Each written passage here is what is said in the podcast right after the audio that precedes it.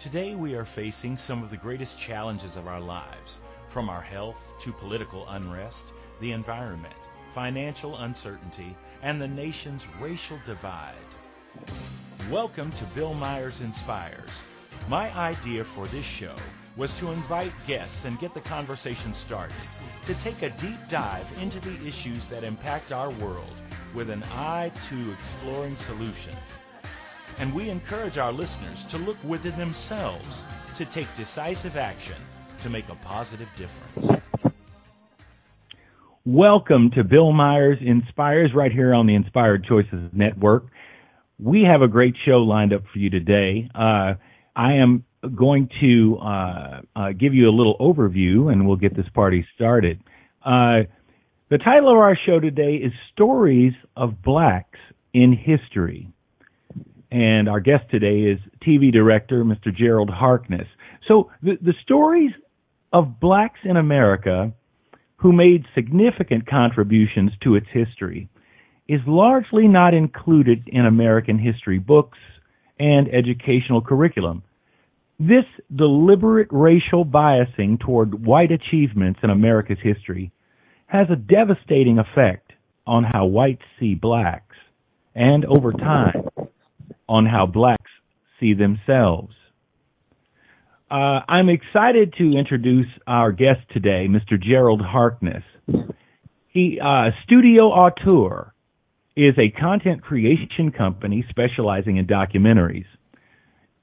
CEO Gerald Harkness has over 25 years of documentary production experience and has produced and directed for Paramount TV, UMC, ESPN, VH1, A&E, PBS, and the NCAA.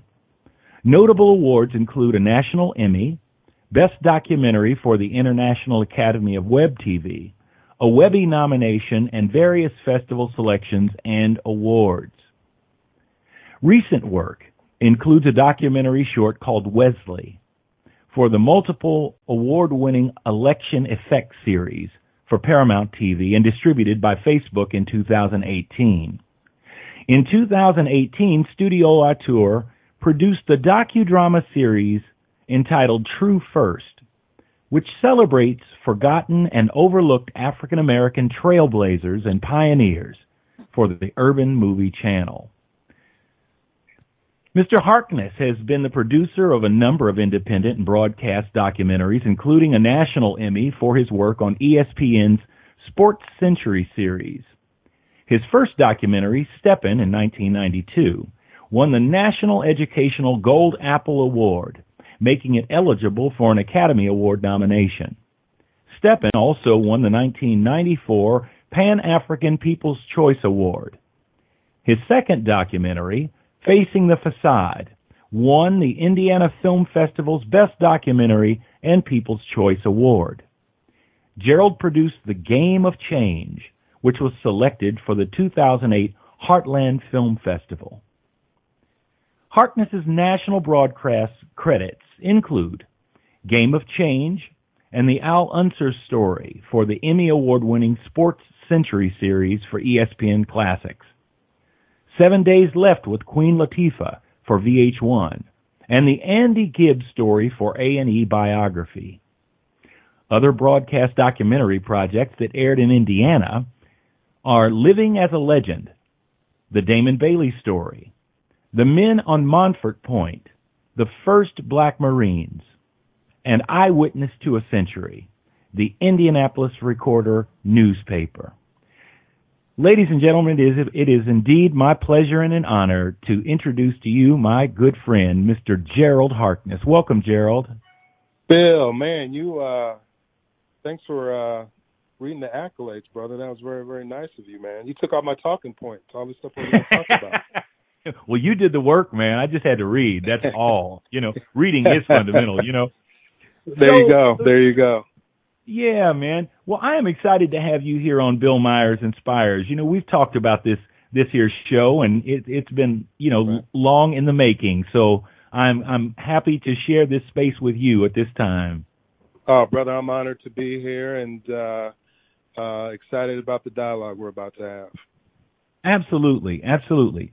So so Gerald, let's let's just dive right in. I I am curious what your take is on uh, the the premise that I set up, which is Black history and how it is largely not covered in the American history narrative that we are taught in school. Why do you Yeah, suppose that is the case? you know why that happens is um, a very deep and systemic answer. Um, maybe even you know definitely above my my pay grade. But I was thinking about you know Bill since we have been talking about this topic because you grew up you grew up in Indianapolis too, didn't you? Because I yes, grew up sir. in Indianapolis. Yeah. Yes, and so I was thinking about this. I I was very very fortunate to go to a couple of private schools when I grew up. Um, I went to St. Luke Catholic School for um, from first grade to eighth grade, and then I went to Cathedral High School. But I Mhm. remember, Bill, my parents um, were always very um, supportive, encouraging of learning beyond what was taught in the classroom. And they always made sure that I went to events that talked about Black history, um, saw movies that celebrated Black history. I was a really big comic book fan, but I remember buying um, um, a couple of uh, Black history comic book series. I remember having a Frederick Douglass comic book because for some reason I don't know. I just was grow- I just grew up really fascinated with uh, with African American history, and going to St. Luke, it was absolutely predominantly white. It was a great experience. Made some wonderful friends that I still have today. But my school, I was one of two African American kids in my class. And the reason why I bring up St. Luke is that I remember uh I was think I was maybe fourth or fifth grade. I went up to my art teacher and said that I had just recently got a gift from my family and I wanted to share it with the class. And it was a collection of uh paintings on great African American heroes. And Hmm. I got in front of the class, man, and gave my little presentation and said, you know, here's, you know, uh, Dr. Charles Drew and here's Martin Luther King and here's Harriet Tubman. And I literally gave a lecture um, because I felt it was just so important and I felt like I want y'all to know these stories because they're important to me.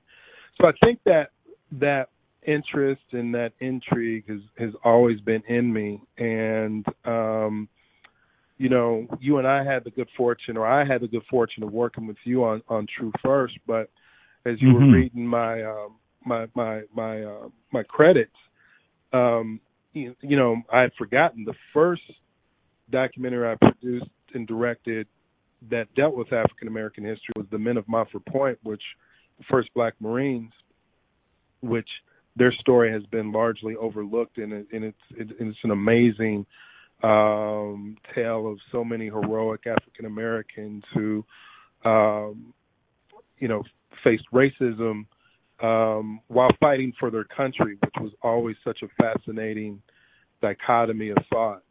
So Now, what what um, what war was it that they that they enga- that they were engaged in? Yeah, so they they um they were engaged in World War II and they um fought um the um in the Pacific Islands.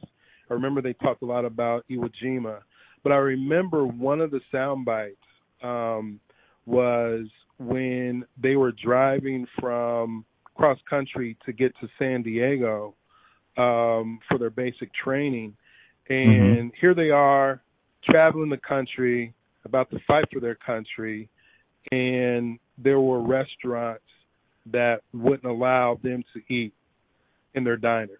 You know, one guy said there was a sign no dogs, no blacks, no Hispanics, no animals allowed.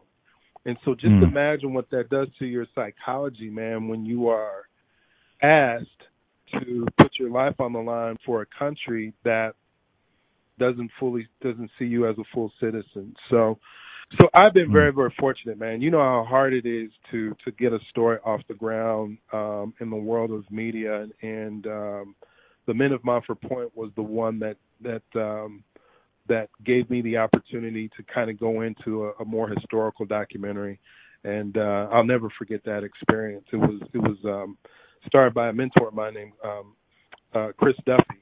Um, uh-huh. I was good friends with his, and, and so anyway, I had to give Mr. Duffy credit. He passed away many years ago, but he had always wanted to do something on the first Black Marines, and I was very honored to have the uh, opportunity to direct that particular project. Wow, that's incredible. Uh, so, is there is is that available anywhere that that we could share with the guests? Uh, here here's the heartbreaking truth. So okay. it's not. Um, in addition to it not being available, um, somehow the master and raw footage got discarded. This was back in the mid 90s, Bill. So we were still shooting everything on beta, and um, um, there was some confusion in the tape room, and so all of the footage got destroyed, which is uh, which is pretty heartbreaking. But but but nonetheless, I really learned a lot from that project. It was was the fourth documentary that I had done by that point, and mm-hmm. um, it was um, you know it was my first time tackling a historical subject like that, and and so yeah. uh, it was definitely challenging, but and learned a lot. And I think you know the when you you you know this from from all the artistic stuff you do, you know one project just prepares you for the next project and so on and so forth. So right, absolutely, absolutely. So yeah, that that's a fascinating you know story, and and it and it really is tragic that that we will not yeah. be able to to access that. But you know, uh, these things they do prepare you for the next one. You know, these things do yeah. happen. Um, those unfortunate um, happenstances, losing footage and and things becoming yeah. destroyed, and you know, it, it it is a part of the part of the game that a lot of people don't realize. So um. I can They affirm.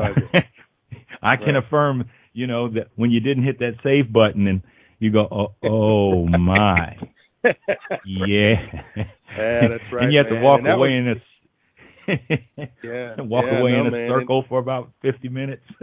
yeah, you do. Yeah, you do. That one hurt because that one hurt because you know we had put a, a ton of hard work into it, and and like I said, that was my last analog project, Bill. Everything else I did after that was digital. You know, Avid finally kind of came into Caught play up. and became Yeah. part of the mainstream. Yeah, but uh but yeah, live and learn. You know, both, Yes, sir. both creatively and business wise. So Yeah, absolutely, absolutely.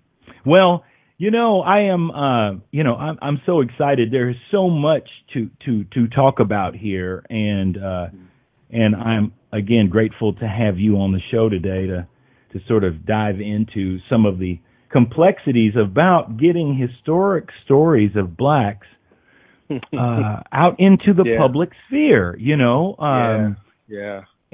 And it seems that we've done uh, you know a pretty decent job in of late with regards to some stories that have been able to penetrate the market and and find their way usually via feature films believe it or not i mean um as Yeah. opposed to documentary i mean some some Yeah. uh what was the story with the uh, the astronauts uh just recently the the females that uh uh black women that that were so uh, instrumental in what was what yes, was that Oh my gosh, your listeners are going to kill us both for not remembering the title, but there's been there's been the you know the biopic of Harriet Tubman that just recently came out. yes Um, uh-huh a, a, bi a bio uh, Thurgood Marshall, uh, Mhm. Reginald Hudlin directed that one.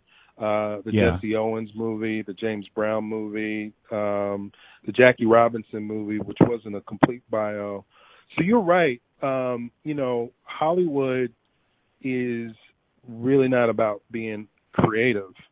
Um, it's about selling tickets and selling subscriptions and, and so on and so forth. And so I think um I think um I might have the dates wrong, but I think the critical and commercial success of Ray um was was was very, very important to the Hollywood landscape because, you know, Jamie Foxx just knocked Right. that out the knocked that out the box. And Yeah.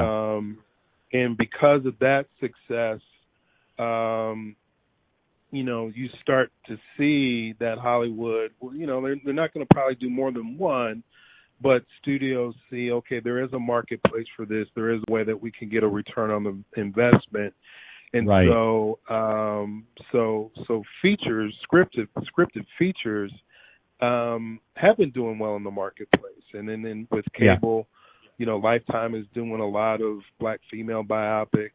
Um, right, right. You know, Netflix is Netflix is really up in the game as far as, but but in my world, which is which is primarily documentaries, surprisingly, um, it has been an uphill battle. Um, yeah, I, I can't really quite figure out why. Um, well, but let's take a let's, let's, mm-hmm. let's let's let's take a hold that thought right there because I, I got a feeling we're getting ready to jump into chapter two of this conversation. So I just want to give yeah. you an opportunity to take a breath and for us to take a break. You're listening to Bill Myers Inspires right here on the Inspired Choices Network. Stick with us and we'll be right back in just a moment. Are you a subject matter expert? Are you here to share your expertise with an audience waiting to hear from you in only the way you can deliver? Are you ready to have your voice amplified across the airwaves? Inspired Choices Network has a global radio platform streaming to millions of people across the world. Professionally produced and supported by an accomplished team every step of the way, you can broadcast from anywhere in the world, knowing your voice matters, and we ensure it is delivered with ease and efficiency. Eager to hear your message, the world awaits.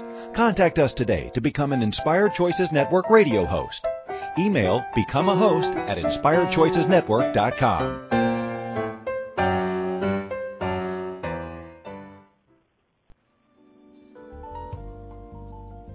You're listening to Bill Myers Inspires here on the Inspired Choices Network. We're here every Friday at 3 p.m. Eastern Standard Time. Thank you for joining us. And now, let's get back to the conversation. You're listening to Bill Myers Inspires right here on the Inspired Choices Network. I'm Bill Myers, and my guest today is Gerald Harkness, TV director and producer. So, so Gerald, we were just talking about uh, the Hollywood um, uh, sort of commercial buy-in that that was perhaps prompted by the great success of Ray uh, and right. Jamie Foxx's amazing performance, and and and certainly getting an Oscar doesn't uh, doesn't hurt that profile either. exactly, exactly. So, but but I think you, as you just mentioned right before then, we we said that.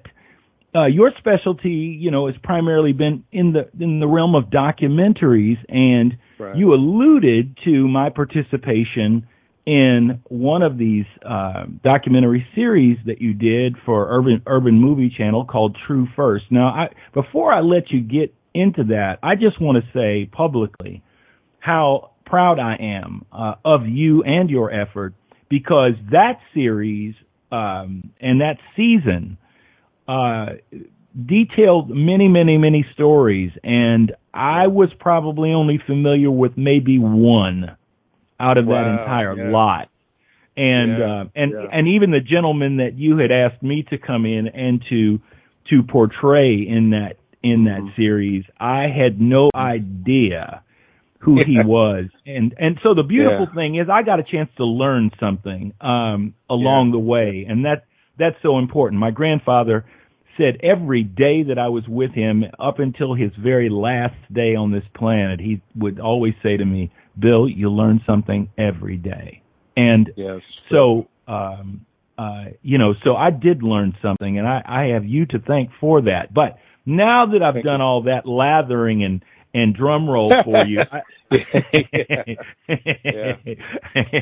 I want to now have you tell us about this amazing series called True First.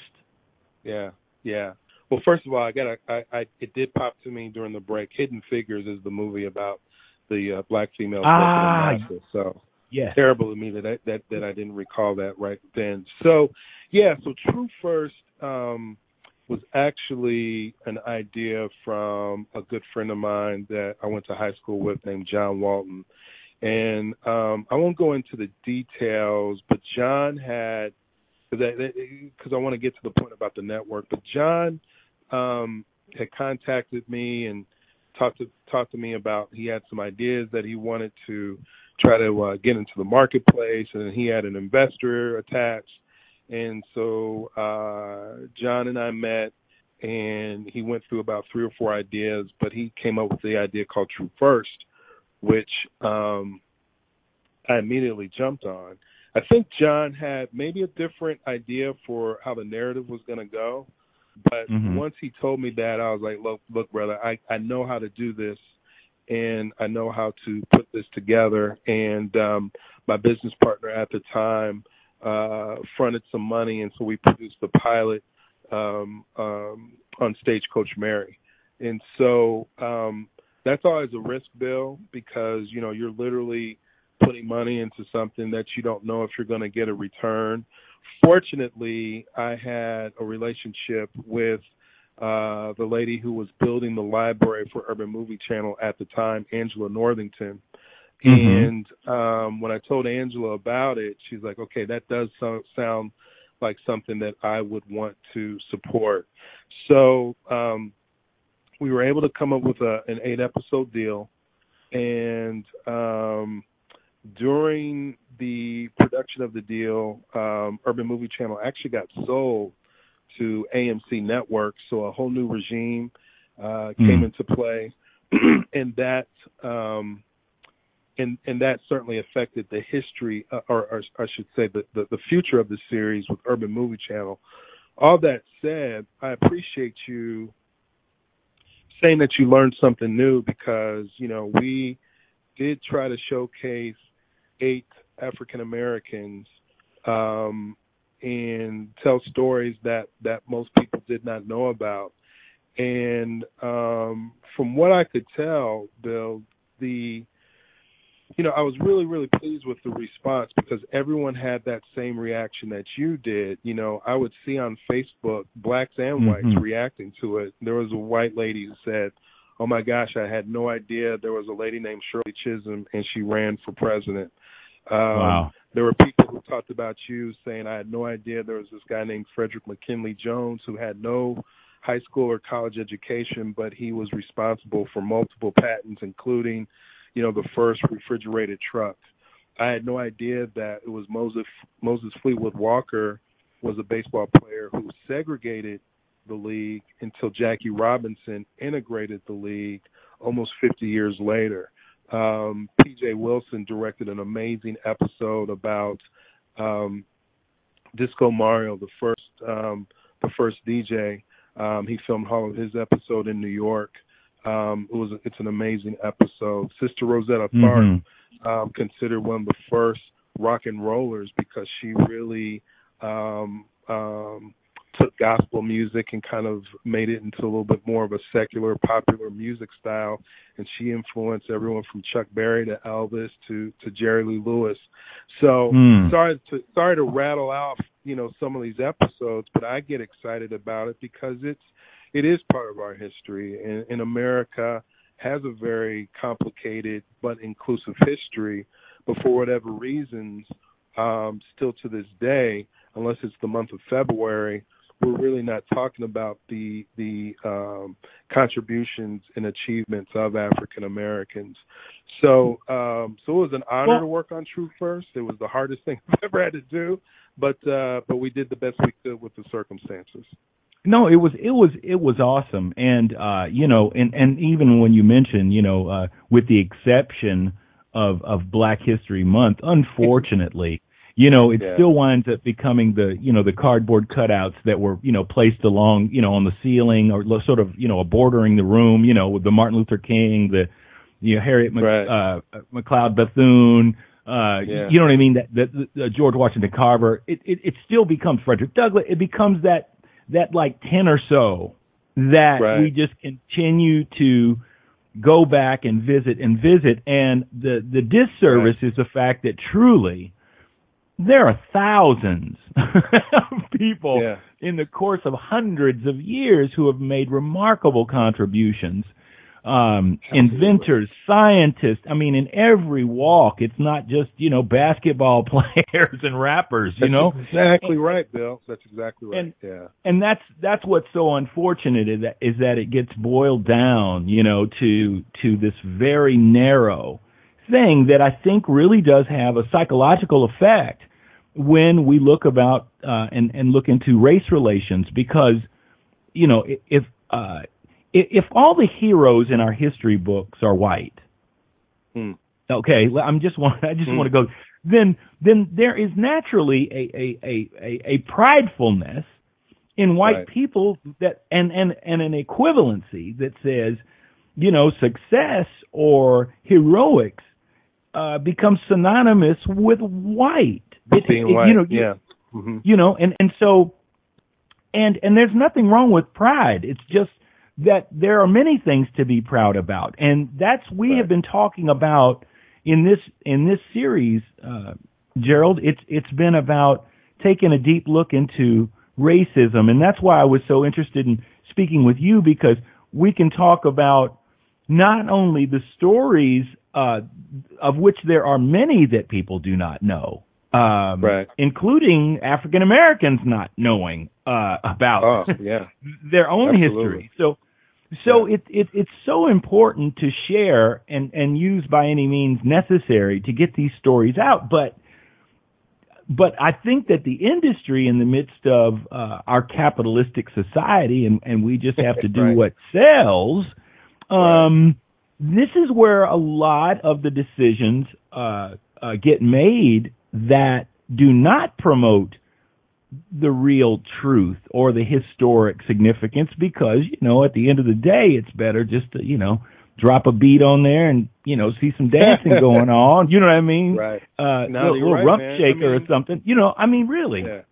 Yeah, no, you're absolutely right. I mean, you know, a lot of people, um, and Bill, you and I have talked about this endlessly, is that, you know, people really think that Hollywood is this idea driven industry. And of course, ideas and content are the lifeblood of the industry, but Hollywood's really more like a bank. And they have to weigh they have to weigh what is the financial risk um or what is the least financial risk that I can take because a lot of these brothers and sisters who get into positions of making decisions um I have found personally a majority of them become far more conservative not in a ideological way but in more of a I don't really want to take risks because I don't want to mess up what I got.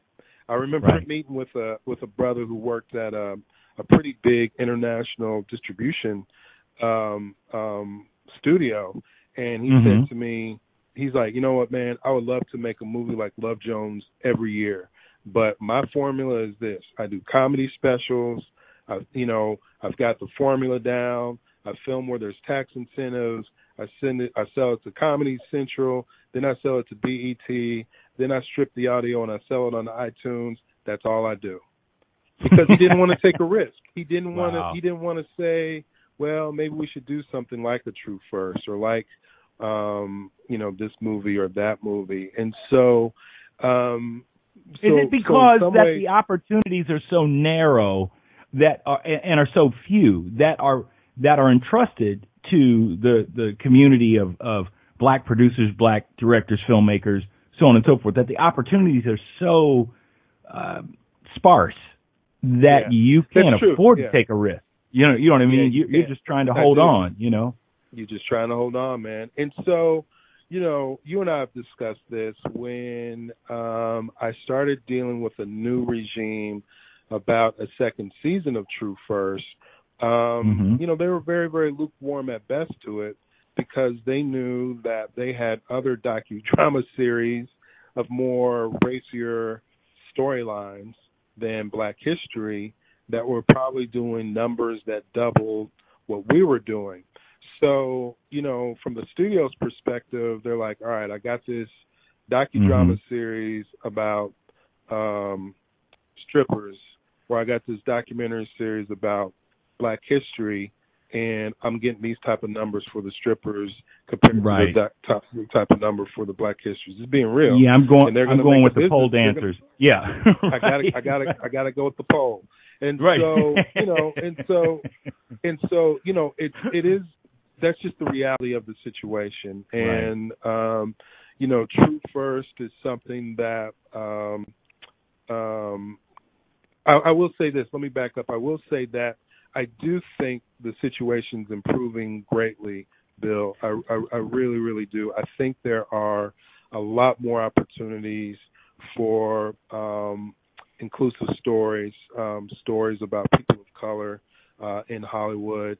I do see a lot more uh, uh, African Americans in positions to make decisions, um, and, and and it's very very exciting to to, to see. Um, I don't know if it's a moment or a movement, but a lot of yeah, projects yeah. That you and I have talked about um, right, right. seem to be seem you know they seem to the industry's listening a lot more now again they they, they could go back to saying you know now we're going back to the poll next year i don't know but for now and and, and and the industry's changing because um you know netflix is like crack you know? Amazon's Right. like crack hulu's like crack. They got to keep giving you so much new content to keep you coming back that the demand for content it's never been like this before man it's know, never ever been like this before Yeah, that that's that's that's that's fascinating. You know, I want to talk. Uh, we're gonna we're gonna set ourselves another little breathe time here, and then when we come back, I do want to dive into a little bit more of the situation that we're currently facing uh, societally and its impact on some of the decisions and opportunities that are opening up for blacks. You're listening to Bill Myers Inspires right here on the Inspired Choices Network with my guest, Gerald Harkness. We'll be right back. Are you a subject matter expert? Are you here to share your expertise with an audience waiting to hear from you in only the way you can deliver? Are you ready to have your voice amplified across the airwaves? Inspired Choices Network has a global radio platform streaming to millions of people across the world. Professionally produced and supported by an accomplished team every step of the way, you can broadcast from anywhere in the world, knowing your voice matters, and we ensure it is delivered with ease and efficiency. Eager to hear your message, the world awaits. Contact us today to become an Inspired Choices Network radio host. Email become a host at inspiredchoicesnetwork.com.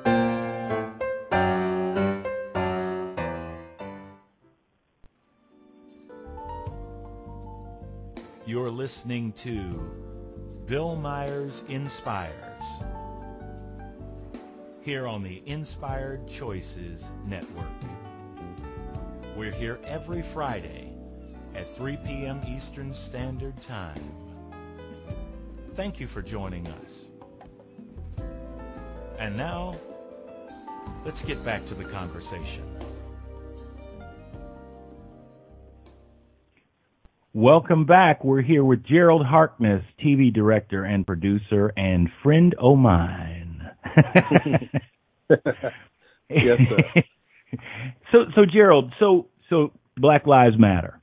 We've got a Right. we've got a pandemic. We've got uh, mayhem in Washington D.C. I we've we've got circumstances, and then we have George Floyd, and and all that. And so, how has that informed uh, or influenced decisions or opportunities that you see perhaps opening up or closing, depending on how you see it, um, in the Hollywood establishment?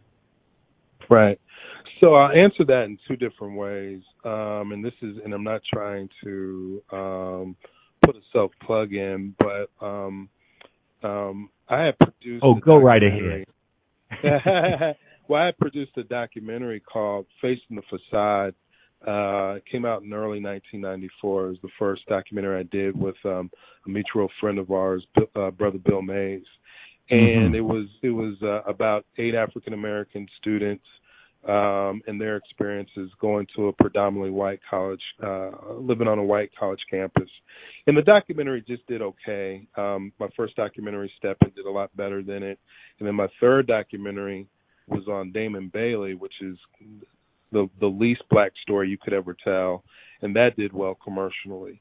So anyway, mm-hmm. um, fast forward to this summer, um, someone from IU's Black Film Archives Department, uh, a lady named Terri Francis, said, "You know what? Given all that's gone on with George Floyd, I'd like to re-release Face the Facade." So, uh, and then have a panel discussion afterwards.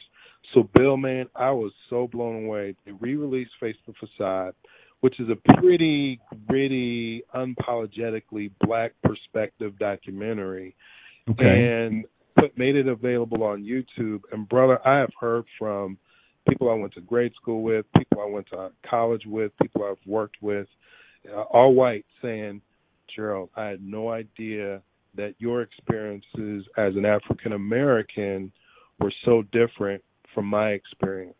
Never thought about it, never hit me, never thought that you and others had the challenges that you had to face. Blew me away. I mean, I had, you know, mm. people in tears, all this stuff. So I think the the reason why I set it up that way, Bill, is because our stories um, have been neglected. It's it's kind of bittersweet that something I did 24 years ago still resonates today in the wake of uh, George Floyd's murder. But at the same time, I think um, mainstream society, African Americans, and Hollywood are waking up to the fact that these stories need to be told. These stories um, do have a market. They can make money, and these stories in some way can do exactly what your podcast is doing, which is foster um, um, insightful, productive, important conversations about race relations. And so um, that doesn't mean that these stories aren't entertaining. Um, right. You know, with art, with with True First, we we try to do a mix of both comedy and historic uh, context. Uh, we had a number of stand-up comedians who gave context to the stories because that's how we talk. Bill, when you and I are talking, um, a lot of times you and I are cracking each other up because right. you know sometimes you have to laugh to keep from crying. But at any rate, um, um, so I, that's a very long-winded, all over the place answer to say that I am encouraged. Um, it's still going to be an extreme challenge to get projects greenlit, no doubt about that. But I've seen um, in the last three or four months networks being far more open to having conversations about stories that I've been wanting to do and I've been pitching for about a year, a year and a half. And I've mm-hmm. even had clients come to me saying, you know what, I, I was so moved or I'm, I am so moved about Black Lives Matter that, you know, I'm now thinking about doing this project or I'm thinking about doing that project. What do you think? So, um, you know, the hope and the prayer is that these stories um, do become more mainstream, do become more in demand for the marketplace. Um, and I think we've got a good shot at that happening because of, you know, the demographic shift you know, what is it, 2040? It's going to be the the minority majority, and so right. um, Hispanics and blacks and Asians and you know they have Netflix subscriptions too. they've got right, they've got right. subscriptions to Hulu too. And you know, and and so I, I do see it's you know it's it's the cliche. We still have a long way to go, which we do. But I can say from a personal standpoint, I have seen an uptick in interest for uh, stories of inclusion. So, um, so while that that door is slightly cracked, you know, it's up to brothers like us, like you doing with your podcast, and me hopefully doing with projects that you know we we try to help open that door a little bit more um, because these stories are so important and they're entertaining, man. There's just there's so much fun to tell. We just need to be kind to the young people because when that time comes, when it you know really turns around and is far more accessible, you and I both are going to need to have some young legs pushing us in our wheelchairs. It's true. into That's the true. theater so that we so that we can sit there and high five one another for you know, 90 minutes or so. Um, right. So right. Exactly right. I know that was out there. Um, nah, I so, loved it. So, so here's the deal. What do you think about uh, gentlemen that uh, have been able to develop, cultivate their uh, even even studios. I mean, of course, you've got Tyler Perry. You you know, you've got, uh, and I'm very curious about uh, the work of Byron Allen. He fascinates Oh. me. He Oh, fascinates Bill. me. Bill, he's, you know, Tyler Perry, um, you know, has had such a phenomenal, trailblazing career. Um, Yeah. Uh, you know, on a personal level, I'm not a big fan. Uh, just his his work just doesn't speak to me, and I'm probably Sure. the minority of that. But I certainly got to respect what the brother's done. Hey, man, Byron Allen is the beast. Byron Allen Yeah. is is in the game uh and and and is going to shake head uh shake heads. He's a little bit more of a maverick. He's a little bit more of the outsider um who built his own empire his own way and is now uh trying to get the re- trying to get the industry to to recognize him as the mogul he truly is. Where someone like Tyler Yeah. Perry, no fault of his own, um, you know, made it within the system, if that makes sense. You know, he got in with the right people Sure. and in Lionsgate, the right studios. Oprah loved him and all all, all that stuff. So so he was anointed by people. Byron Allen did it his own way, on his own terms, and um, I know that he's he's you know he's been trying to get. uh I know he's had some legal battles, which I, I wish I was a little Was bit it- more versed on what he's gone through. But man, that brother's bad, man. Byron Allen. Yeah. Yeah, that's the that's the Jeff Bezos class there, boy. I mean, he's he's the It is. Amazon guy. I mean, you know what I mean? He's Yeah. he's he's that kind of uh that kind of big. Uh I am excited and and certainly keeping my eyes wide open to see um how that all shakes out for him because I believe what you're referring to as far as the legal matter is I believe he's in a court case with Comcast or something like that, Yeah. a discrimination Right. suit or something Yeah. um, for people sort of keeping again keeping black um, uh, producers and, and and content owners out of the marketplace. Again, we're talking Yeah. about racism, and it is very very real. You know, It is. uh, It is. So for It is. instance, one of the points I, I wanted to to to shine a light on is the idea that okay, so even when we can openly admit that history and, and these historic tales of, of achievements of African Americans may not be, you know, the top uh, drawers uh, choice as far as studios and whatnot picking it up. The part I want to challenge is to say, yeah, but Yeah. it's a difference you or I walking in with those stories. And oftentimes someone who is white will walk in covering the black story yeah, and it man. actually moves forward. And I so know. I yeah. I just. I, I just want to call that out, you know, because it's real. It's not a bias. I'm not, you know, it, it's it's just the way it is. I mean, I'm amazed that it is a Ken Burns who, of course, will lay out jazz and everything else. And I I was president of you know African American Jazz Caucus, and there's a lot of debate about why that had to go like that. Uh, there are plenty of of uh, very qualified uh, black filmmakers and people who have strong interest in black Right. stories who are African American, so on and so forth. Uh, Yeah, but they yeah. can't get the time of day with these stories, and I am That's just true. wanting to to ask, what is it that suddenly uh, makes it feel differently when someone white decides to I'm going to tell that that black story, you know, and everybody Yeah. goes, "Hey, yeah." Well, I mean, that is Uh, it it Hmm. it it literally that is something that um infuriates me so much that it it it it uh the, the high blood pressure definitely goes up because it's just that I I know of personal situations of um of of I, I, I'll put it like this I know I know of situations here in Indianapolis of where a black person pitched a story idea to a network, a white person pitched the same idea. A black story, and the white person got the nod. I'm personally Yeah. seeing people who are taking work that I've already done and repeating it and maybe updating it and having a budget three times the budget that I had. Um, Ken Burns is, um, you know, um, he's he's he's PBS's go-to guy. He's their Spielberg, and so and and I want to be clear. I want to be clear, Gerald. Yeah. I, I'm not taking a Yeah. shot at Ken Burns. He does No, I'm not fine work, also. either. You know what I mean? I'm so, so Yeah, I'm not either.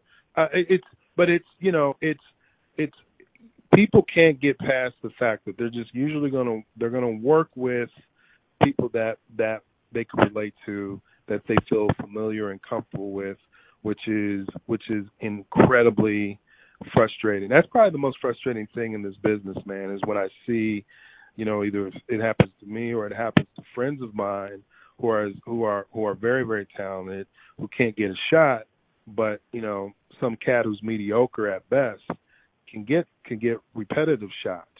And Yeah. I, you know, I, I, I never, I do want you to know say that this. that's I, I've that's never, A, a, go ahead, go ahead. I've I've got some. well, go ahead. the, the biggest thing I wanted to say is that I don't.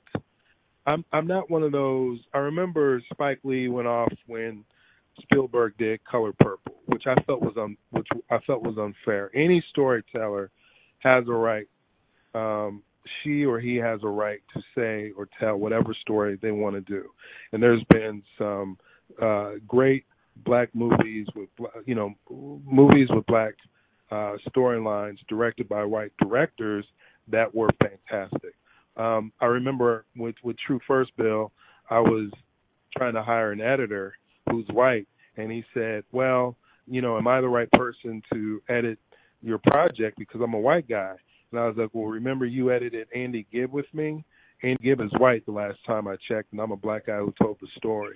So I, I don't get into that part of the game. yeah, no. I will yeah. say this though. I will say this though. There is a there's sort of like this intangible, indescribable, emotional space that uh, a black director is more can do a better job with telling a black story usually than a white person. A lot of times when I do see white people direct stories, and a lot of them are good. I'm not saying that they're not.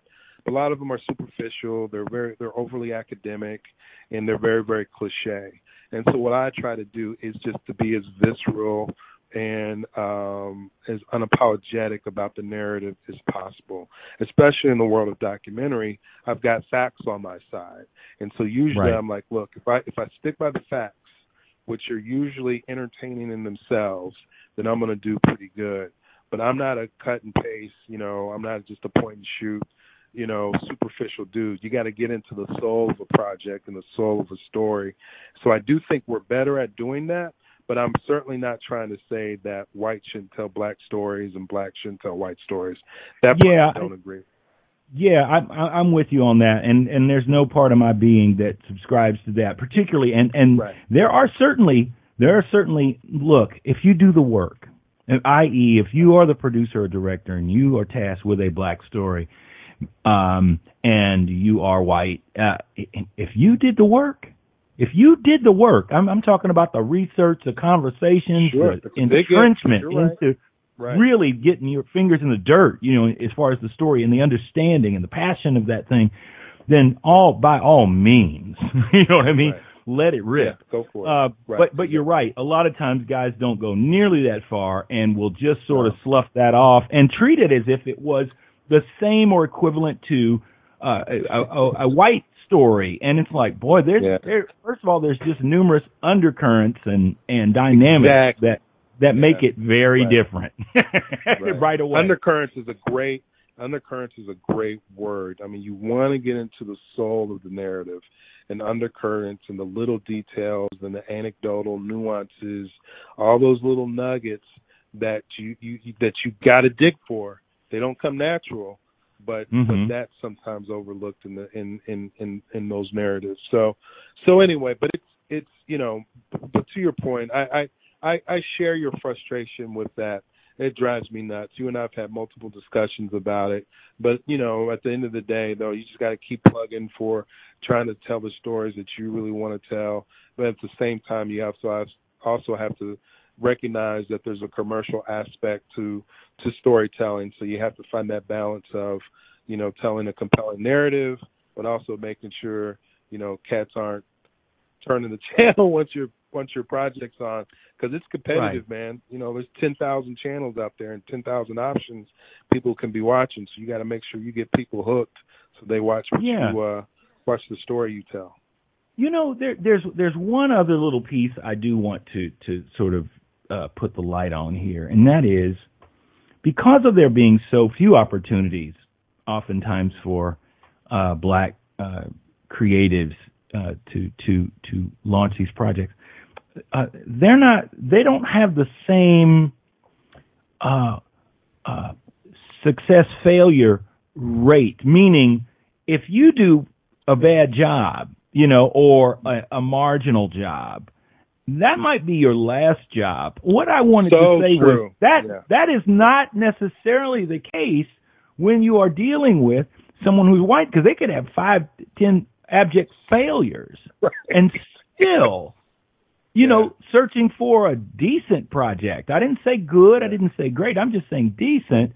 And yeah. that's the unfortunate thing is that the the there's so much pressure on that one thing. Yeah. You don't get a chance to sort of phone it in ever, you know, and never, never. If you don't deliver something extraordinary, you that might be the first and the last project you ever can put your hands so on. true, man. Yeah, I'm yes, so true. I'm I'm I'm so glad you said that because I think it's now this is in the 90s, so it might have been a little bit different then, but I remember I read a statistic like if you make your first film you know, scripted or documentary or otherwise, there's a 70% chance you will never make another film again.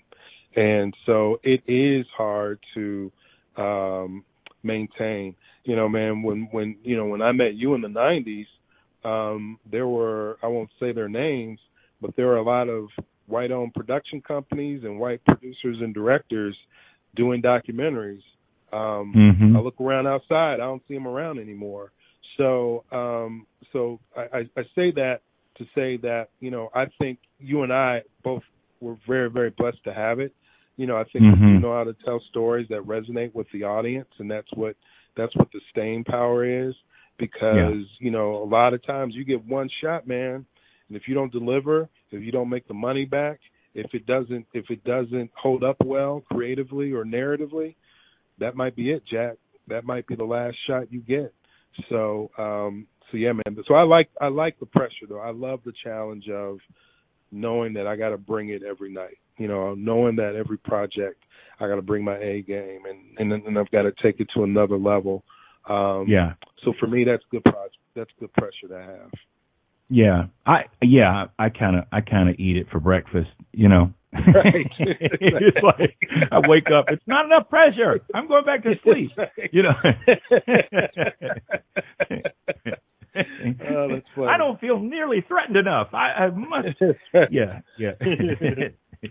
but yeah, man, it's it, it's it's interesting, and and I don't say any of those things from the standpoint of sort of griping or bemoaning it. I'm just trying to know, call right. it call it out for what it is, and and for people to to understand that um, from different perspective, the process uh, is is just different. Do you understand what I mean? It, it's just different. I do. It's not the same. It it's not the same. It's not equal. It's Right. not. Let's not kid ourselves. And so, um, but I think that you know, I am uh, again. I'm very grateful that we've been able to sort of take a peek into the the industry, the entertainment industry, the storytelling industry, the documentary industry, the production industry, the television industry, these the media industry, and we've been able to decipher certain common threads which have to do with you know it's it, the capitalism being the predominant thing, and unfortunately, Yeah, yeah. I, I'm I'm a believer that also thinks that there are some things that are that uh, cannot be bought or are beyond have greater value Right. than money, and and I agree. unfortunately, that's part of that history. and we we Yeah. just must remain dil- you know vigilant and diligent at the same time to seek out every last opportunity that we can push into that and get those stories told and share that with the world. Gerald, it has been a pleasure having you here today. Uh, Thanks, again, brother. Thanks for inviting me. True. Yes, True First. Uh, it is on the Urban Movie Channel. Folks, you need to do yourself a, a great favor and uh, subscribe to the Urban Movie Channel and check this out. You're listening to Bill Myers Inspires right here on the Inspired Choices Network. Bye bye. Thank you for spending your afternoon right here with us at Bill Myers Inspires. Remember, we're here every Friday at 3 p.m. Eastern Standard Time on the Inspired Choices Network. Remember to take time this week to take a breath and look within yourself and figure out how you can make a positive difference in this world. Spread the word, and we'll see you here next Friday